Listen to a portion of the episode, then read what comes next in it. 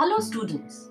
I'm your teacher Gandharvi Mukherjee, and today I'm going to talk about Amanda, a poem in your English textbook, The First Flight. Amanda by Robert Klein is a poem about a girl whose mother is forever nagging her, telling her what to do and what not to do. This frequent interference makes Amanda very unhappy. She feels she's not free to do anything that she wants to do. Amanda wants freedom from all restrictions. She dreams of living like a mermaid in a sea where she is the only inhabitant.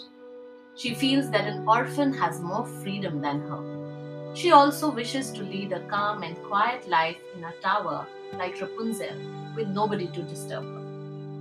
Through the poem Amanda, the poet furnishes a very critical point that children should never be deprived of their freedom.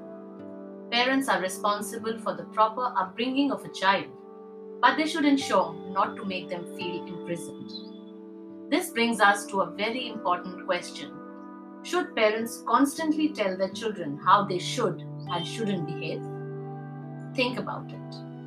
As an activity, a Google form will be sent to you in which you will be required to tick on the things your parents do not allow you to do. Also, replace the name Amanda in the poem with your own name.